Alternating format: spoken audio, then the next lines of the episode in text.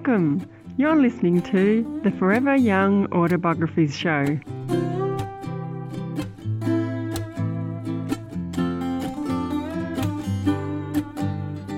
G'day, it's Nicola here. Today we're talking about staying organised. How to stay organised when you're creating a life story project.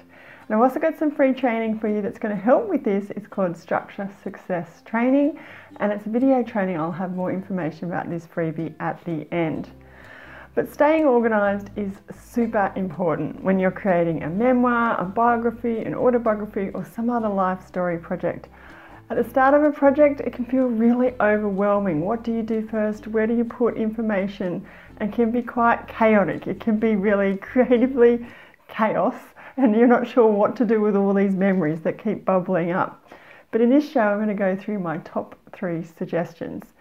Now, the first one I have for you is actually just a simple notebook. I've got mine here. This is a shorthand reporter's notebook, but you can get lots of beautiful ones, or you know, down the street, wherever you live, you can get something. But the important thing is that you have a notebook, even just one, and that's where you're going to record your memories. So you're going to have memories that come up that you want to include, and you're just going to put down dot points in this notebook. Just use dot points just so that it will trigger your mind when you go to write about them or however you're going to create. You're going to go, ah, yep, now I know the one. So you've got a few things to go by. And memories are going to come to you. They're going to come to you during the day. They can come to you at night. You can wake up and have had a dream and go, oh, yeah, I've got a memory. I need to write it down in my notebook so I don't forget. Some people have notable multiple notebooks. They keep them in their handbag or their bag. They might keep them in their car. They might keep them on the bedside table, uh, you know, beside the bed. Or you can even go digital and you can have an ongoing sort of note in your phone and you can make notes about these memories as they come up. Now you can put these in, you can do a little bit of organisation if you like. In the notebook you can have it, you know, sections like memories together. So it might be stages of your life or could be sort of decades of your life, however you want to do it. Doesn't matter if it's all in there together. Some people do like to just section it out. The important thing here is that you actually get those memories down in basic form somewhere so that when you go to write or when you go to create, you have them ready to go.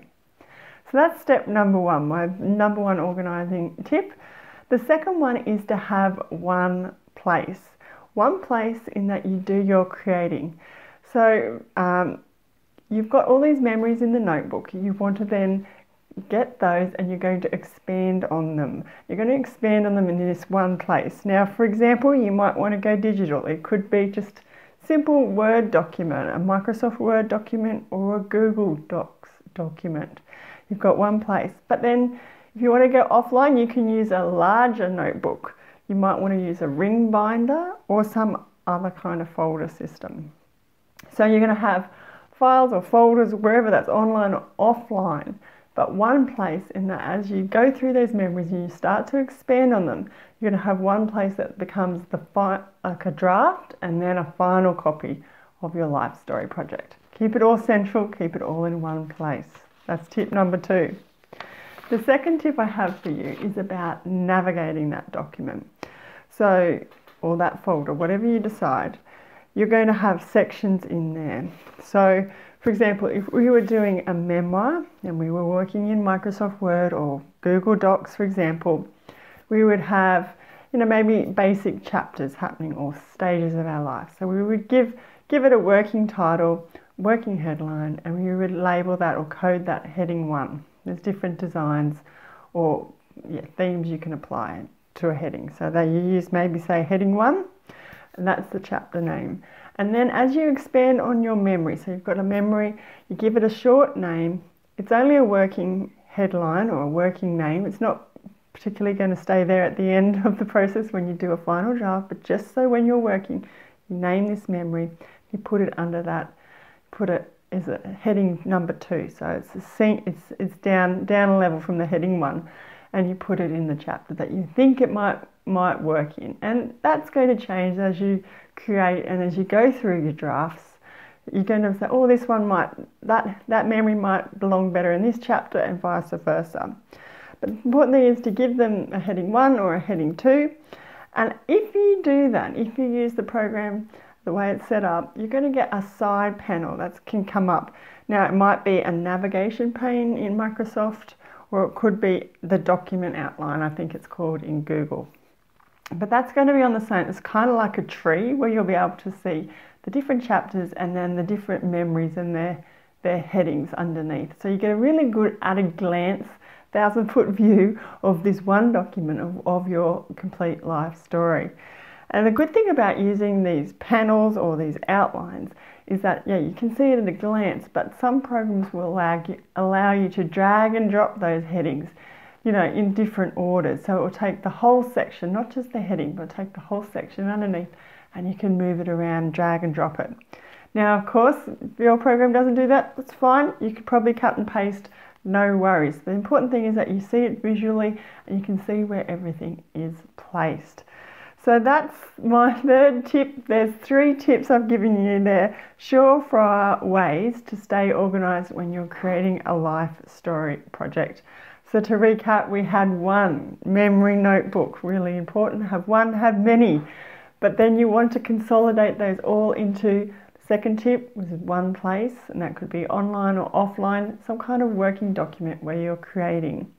The third tip is to use that document to have some navigation. That's going to really help you organize your story and be creative at the same time. So I hope all these tips have been really handy for you to tame creative chaos just using some organizational basics. I'd like to know too, have you got some organization tips that you would like to share that you've you've encountered with your life story creating so far? Let me know. You can go to foreveryoungautobiographies.com forward slash contact or head over to a larger version of this show. It's over at my website at foreveryoungautobiographies.com forward slash staying organized. I go into more detail and I'll have some links there that show you exactly where you can find that navigation pane, um, document outline. There's a few extra little hints and tips that are, you are going to find helpful in this process. Now, before I go, I mentioned the structure success video training. This is great if you're trying to get uh, down on paper maybe a one page rough outline of your project. And it could be your main key memories, it could be your key events of your life. But this training is going to walk you through that process of getting those up out, out of your mind and onto a page so you have a bit of a roadmap. To get this free training, you need to go to foreveryoungautobiographies.com forward slash structure success sign up. All these links will be in the show notes for you, so don't stress. Just check that out, click the links, and yeah, I know you're going to find this really helpful. Thanks for tuning in. I will be uh, back soon with another show. It'd be fantastic if you could follow, subscribe, like the show, leave it a review. And until then, happy writing.